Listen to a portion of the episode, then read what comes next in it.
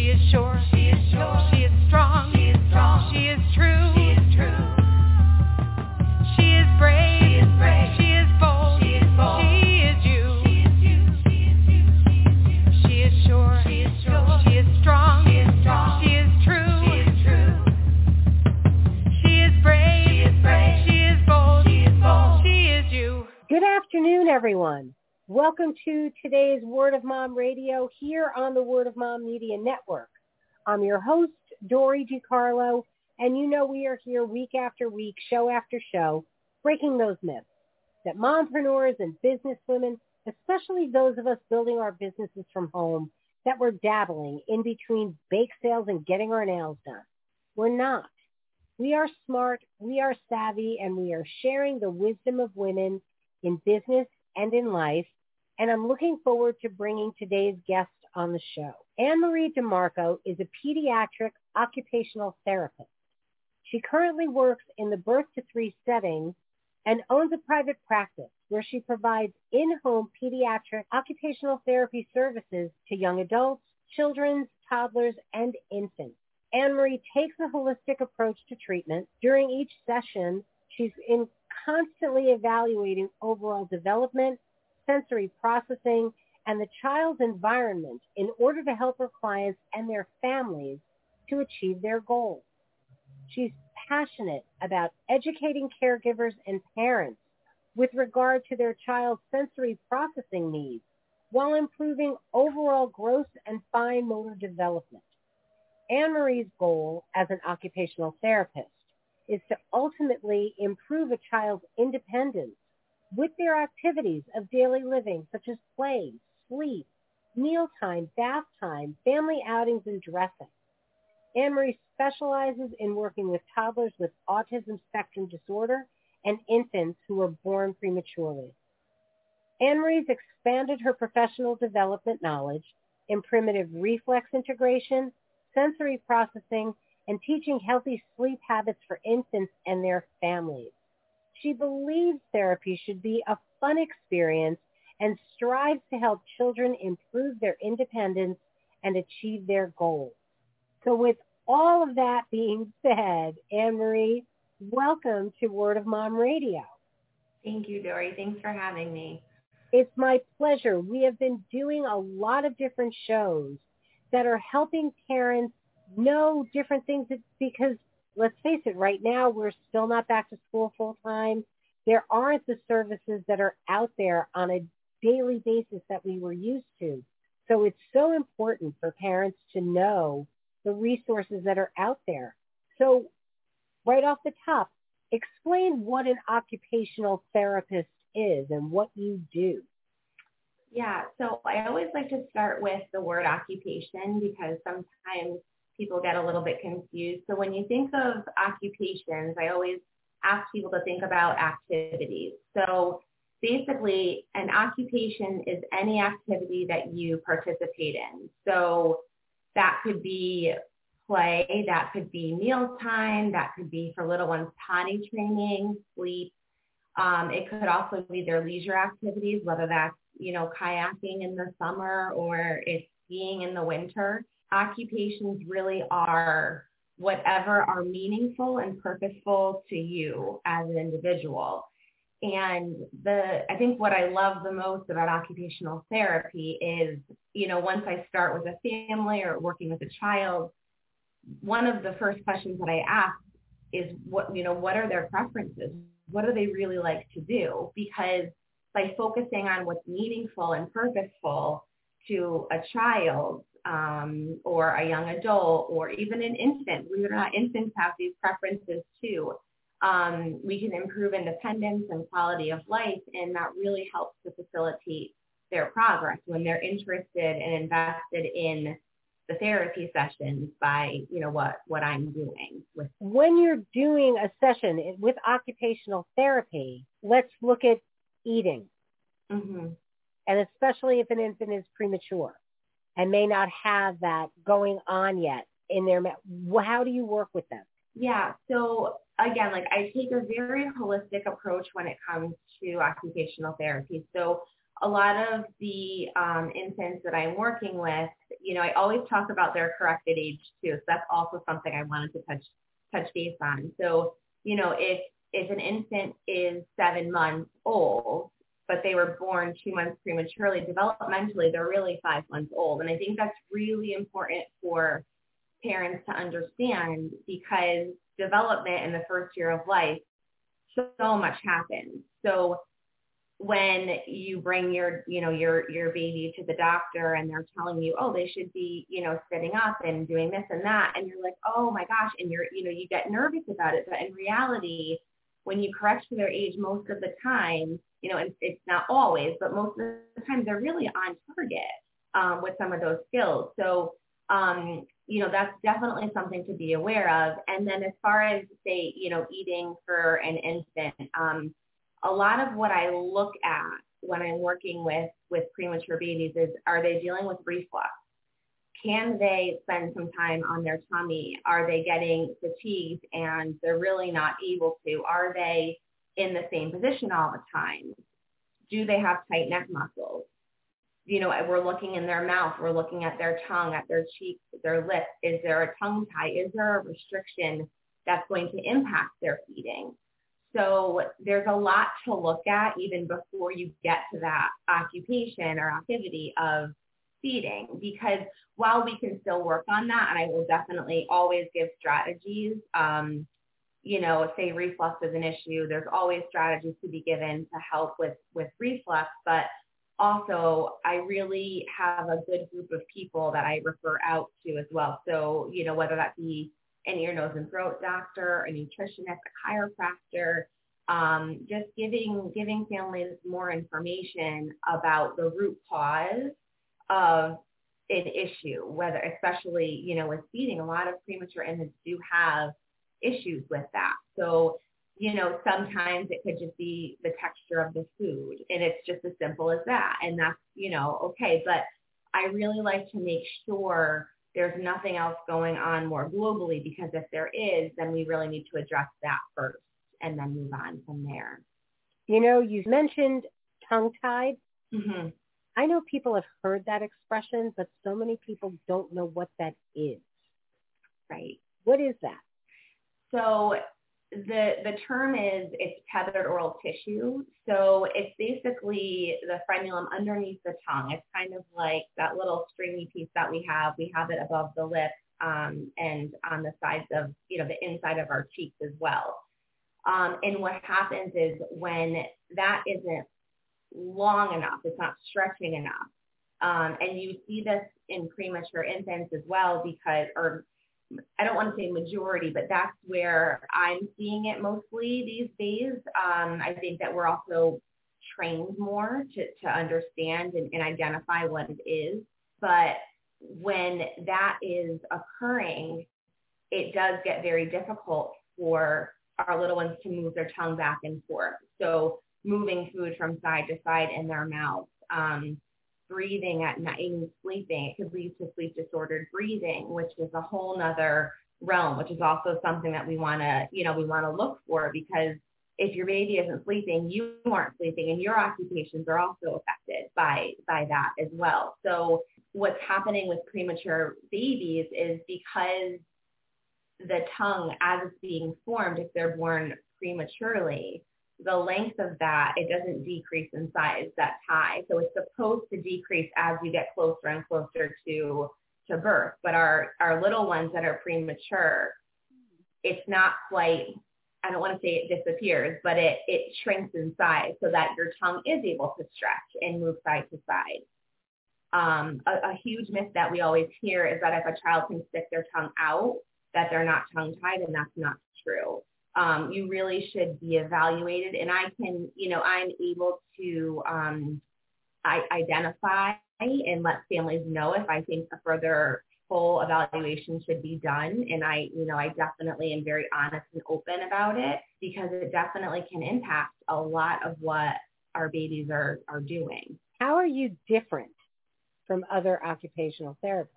So I think you know, having my own company, the, the reason that I really started my own company was because I wanted to focus on um, sensory processing and primitive reflexes. And I felt as though I wasn't really able to fully do that. So I thought, and also something else to be said about those two areas is they're really relatively newer. And by newer, I mean sensory processing is in like the 70s and reflexes are about the 80s. So even though it seems like, you know, it wasn't that long ago, but it might seem like longer ago, it's still really up and coming and there's, you know, there's still research to be done, but the information that we have and the studies that have been done on primitive reflexes and sensory processing really goes to show that it's our foundation. Um, so those are two areas that I became very interested in. And I thought, well, if that's our foundation, we really need to make sure that our foundation is on an even keel before moving, moving on and moving forward. So, you know, say for instance, with primitive reflexes, you know, a child, um, there's one called the Bastian palmamento, which is known as a palmar grasp. So when an infant is little and you place your finger in their palm, they're going to squeeze your finger. That's a reflex. That starts to integrate or, you know, disappear, become more voluntary as the child gets older. If, if that reflex sticks around and you touch a child's palm or they're trying to write with a pencil or color with a crayon or feed themselves with a fork, they don't have control over what their hand is doing their handwriting is they're going to have trouble. They're going to struggle with their handwriting. They're going to have difficulty feeding themselves. So, you know, socially as well, like kids know. And sometimes, you know, if they're not able to feed themselves and they're six or seven years old, um, you know, they can't really use their utensil the correct way. You know, it also becomes a, there's social impacts as well um, for lunchtime and you know breakfast with with friends and all of that. So um, you know, I think that I'm able to because I have my own, you know, my own setup and my own company. And this is what I go and telling parents, like, this is what I do. And I make sure that I'm a good fit for them.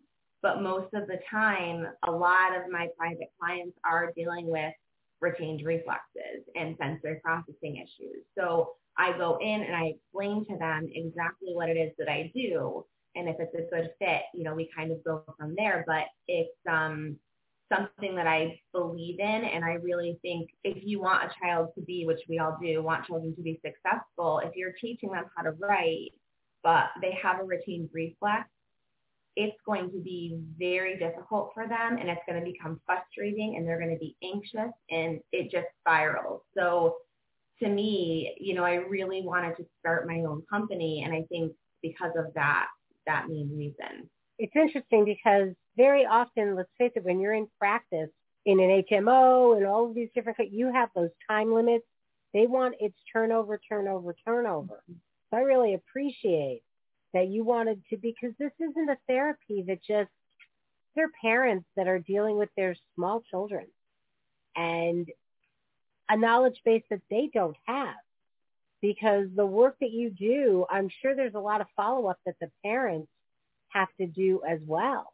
Yeah, absolutely. Hundred percent. I always say like I'm there, you know, some of my families have me come by twice a week and that's, you know, two hours a, a week, but they're with their child, you know, all day, every day. So the carryover is, if there isn't any carryover, I mean, it's really, really, really difficult to make progress.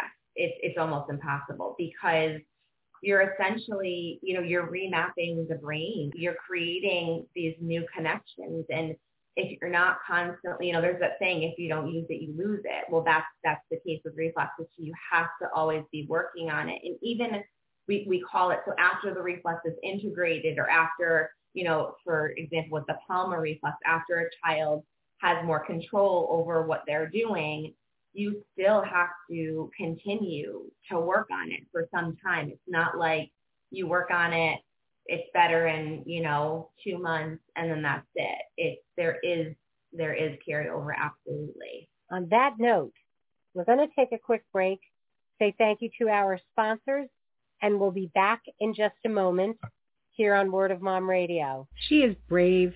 She is strong. She is you because you're that woman who's got a product or a service that you're looking to promote, or you're out there seeking to support other women in business. to help women learn, network, and build the businesses of their dreams because when you win, we win. Have you been curious about CBD? Maybe you heard it helps relieve stress and balance your body, but you're not sure where to start? The most important thing when you're thinking about CBD is choosing a brand you trust and feel confident in. Altwell is a high quality and effective CBD line. It's a family business with four generations in the wellness industry, and they poured all their experience, knowledge, and passion into making modern wellness attainable. Altwell uses only the highest quality, ethically grown hemp, carefully selected from Colorado farms. They triple test every product, and with every purchase you can access a lab report so you can see exactly what you're getting. If you're new to CBD, a great place to start is with topicals like Altwell's balms and lotions to help ease achy muscles and their serums to moisturize and brighten your skin. Altwell is offering Word of Mom listeners a special discount so you can try it for yourself. All you have to do is go to altwell.com and use code ALTWELLMOM at checkout for 25% off your first purchase. Exclusions apply. Don't let the name fool you because stadiumbags.com has a line of clear bags that enable you to use your phone and your smart devices without removing them from your bag. Not only that, but the product is so good it'll stand up to the cleaning solvents that you need to use now to make sure that when you come home, you come home safely. So take a look at stadiumbags.com. You'll see why we're your clear choice because safety it's in the bag. And we're back here on Word of Mom Radio. We are talking with occupational therapist Annmarie DeMarco. I'm finding this such a fascinating conversation. What do your services look like for somebody coming into you now? I provide um, I provide in-home services. So I'm currently in Fairfield and New Haven County. I'm always open um, to traveling outside of you know, those areas. But I do provide the in-home occupational therapy. So basically I'm having, you know, most people find me, um, you know, via social media or on my website. So usually what happens is my website, there is a contact form that families can fill out. We'll then schedule like a 15, 20 minute phone consultation. And again, I really just want to make sure that I'm a good fit for the family. So then if, if things seem, it does seem like I am a good fit, we'll move forward to schedule a time with an evaluation. And, you know, the evaluation, again, it, can range between about an hour and hour and a half, maybe.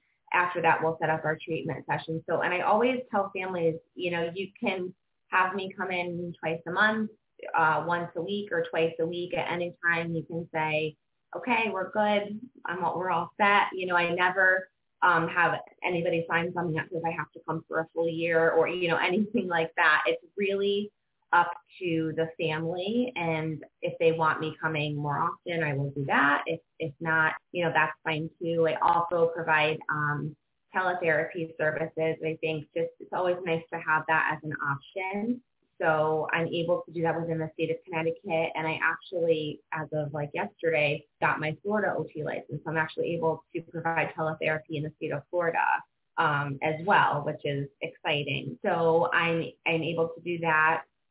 I also travel to daycares, um, play groups. I give presentations on occupational therapy. I just you know, I, I love working with working with the pediatric population and young adults, and I really, I, I, I think that's my calling. But I also love informing people and educating people on occupational therapy because a lot of people don't they, they you know they don't really know exactly what it is that that we do. I think it's you know if they've had a friend you know that you know has had a child in early intervention or a child that gets OT services in school or, you know, anything like that, then you have an idea. Um, but there really is just so, so much that we are able to help with.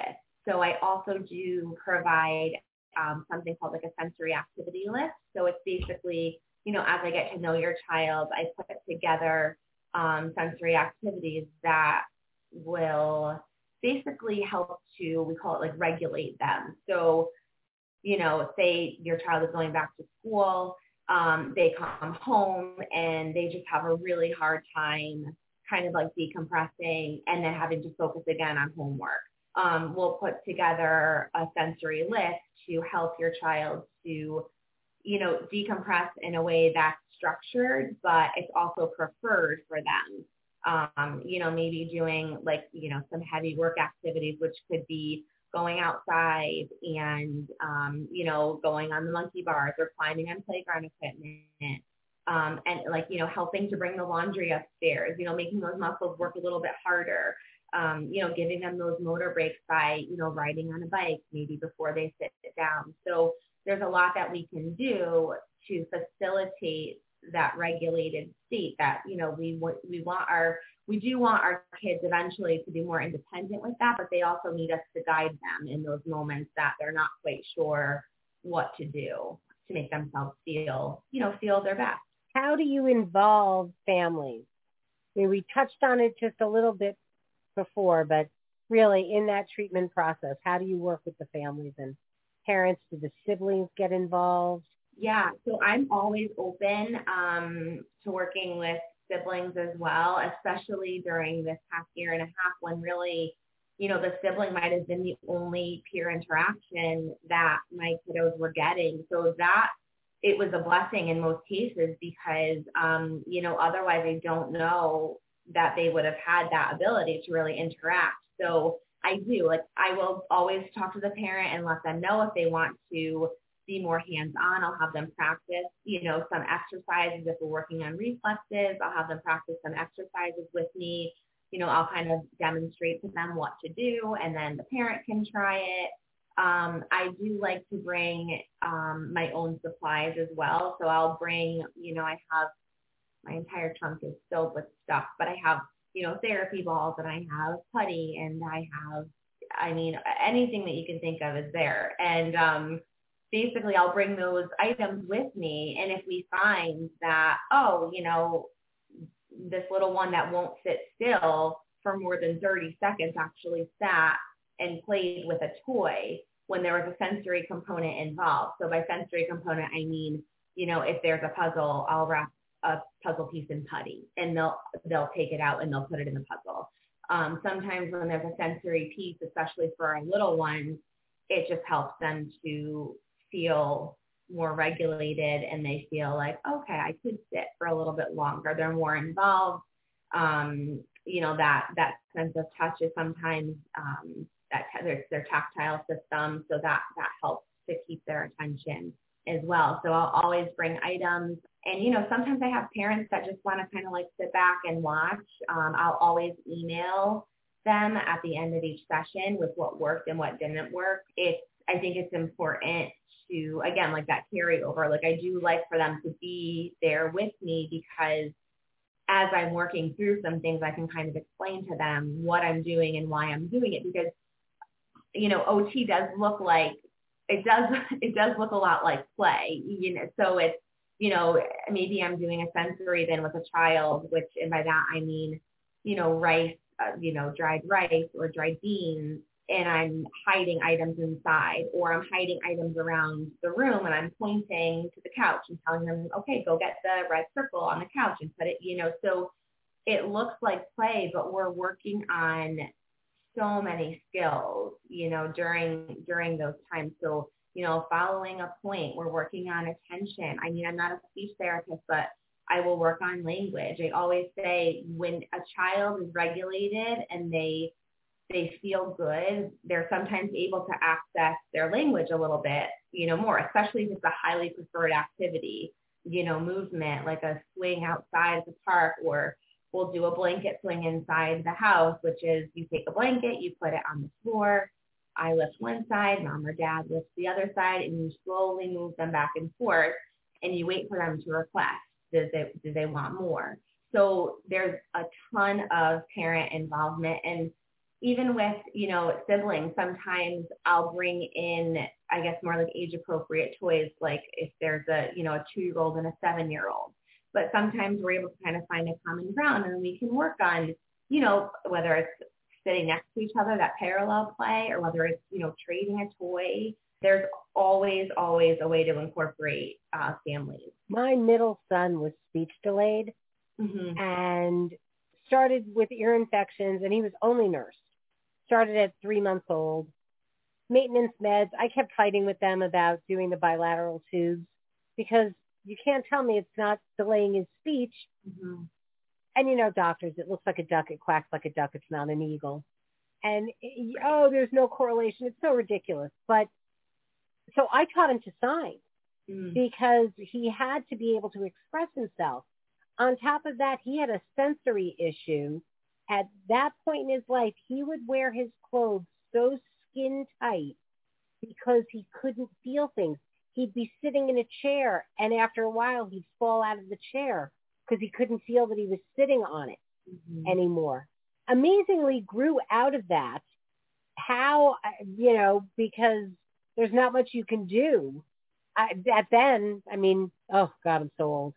You know, he's 31. So, you know, 29 years ago, there were so few services around. Whereas now I feel that families happily have so much more support. It's so important for parents to be able to reach out to someone like you because the regular pediatrician's office isn't going to be able to handle stuff like this.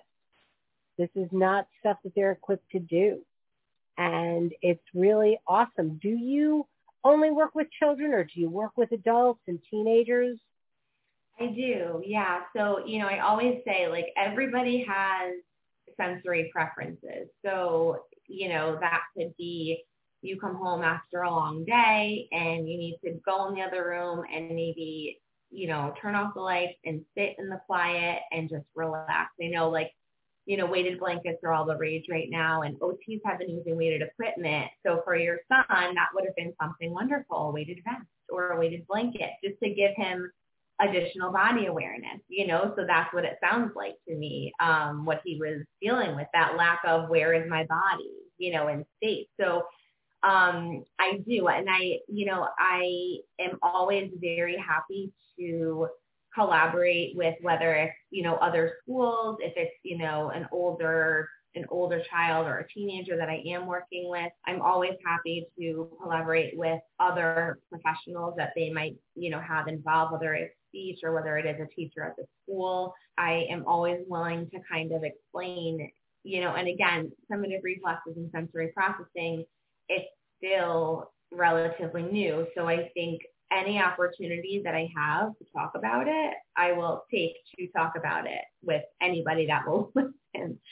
So I really, um, you know, I, I look forward to, um, I mean, really working with ch- children of any age, but also adults because, you know, you, like I was saying, everybody has sensory preferences. So it's really about learning those preferences and understanding kind of, you know, what your body needs at what time to make yourself, you know, feel better. So I remember you know, last year when we were home, I was working remotely and I don't sit still at all, like ever during the day. I have, you know, six or seven visits that I go to. I'm all over the place. Um, so for me, like that was, um, I'm sure for everybody, you know, but that was a major change for me. So I had to give myself motor breaks. I bought a yoga ball chair. I have a weighted blanket. I had putty at my desk. I would go for walks, you know, two, three, because I had to. So I think even as adults, you know, adults can even learn some of their sensory processing, you know, strengths and weaknesses. There's even the sensory, I use a sensory profile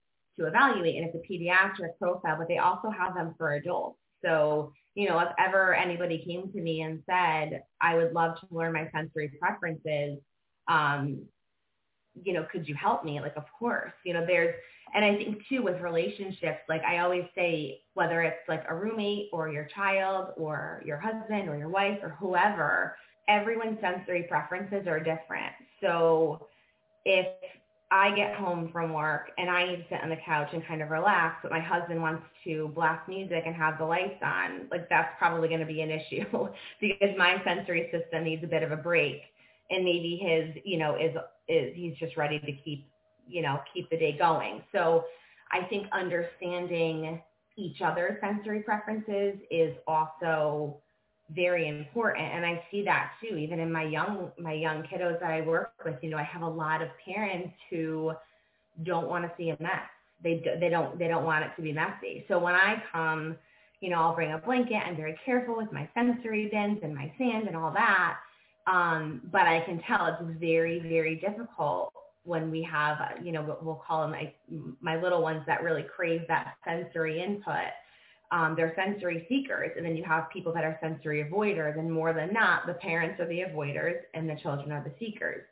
So again, there's that disconnect and it, it, it does become difficult. So, you know, that's something else that I like to educate, you know, educate my families on because if your child is constantly seeking input and they're not getting it, you know, that's going to lead to frustration and maybe tantrums and they might feel a little bit anxious and, you know, that social emotional piece is affected when we're not feeling our best. Um, so there's always, there's always something I think, even if you, you know, even if you feel like you have a good handle on your sensory processing, it's always amazing to me to, you know, I did a sensory profile when I was in graduate school. Um, and it was very, very interesting to see, you know, those results. And it helped me actually to be able to understand myself a little bit better and know what it was that my body needed at any given time. On that note, what a great way to end this conversation. I'm really so glad that you've been here, Annmarie, share with everybody how they can reach out to you and what would you like to leave our listeners with? You can reach out. My website is Annmarie, It's my first name, A-N-N-M-A-R-I-E-O-T dot com. Um, also on social media, on Facebook at Annmarie DeMarco OT and Instagram Annmarie underscore OT. Um, and I think, you know, if you ever have concerns about your child's development, it's I, I think it's always best to reach out and you know get an evaluation or you know reach out to someone that has had occupational therapy or you know speech therapy and just you know use that as as a resource because the earlier that a child has intervention the better the outcome in their future. I really thank you so much for being with us today and sharing the work that you do. It really shows through how much you love what you are doing. And so lucky families that have the opportunity to work with you. So thanks again for being here with us, Annmarie. For all of you tuning in, thanks for sharing time with us. We are going to close out with our fabulous theme song from Smith Sisters Bluegrass. So till next time, this is Dory DiCarlo saying go out and create a marvelous you. Bye for now. She is sure. She is sure. She is strong. She is strong. She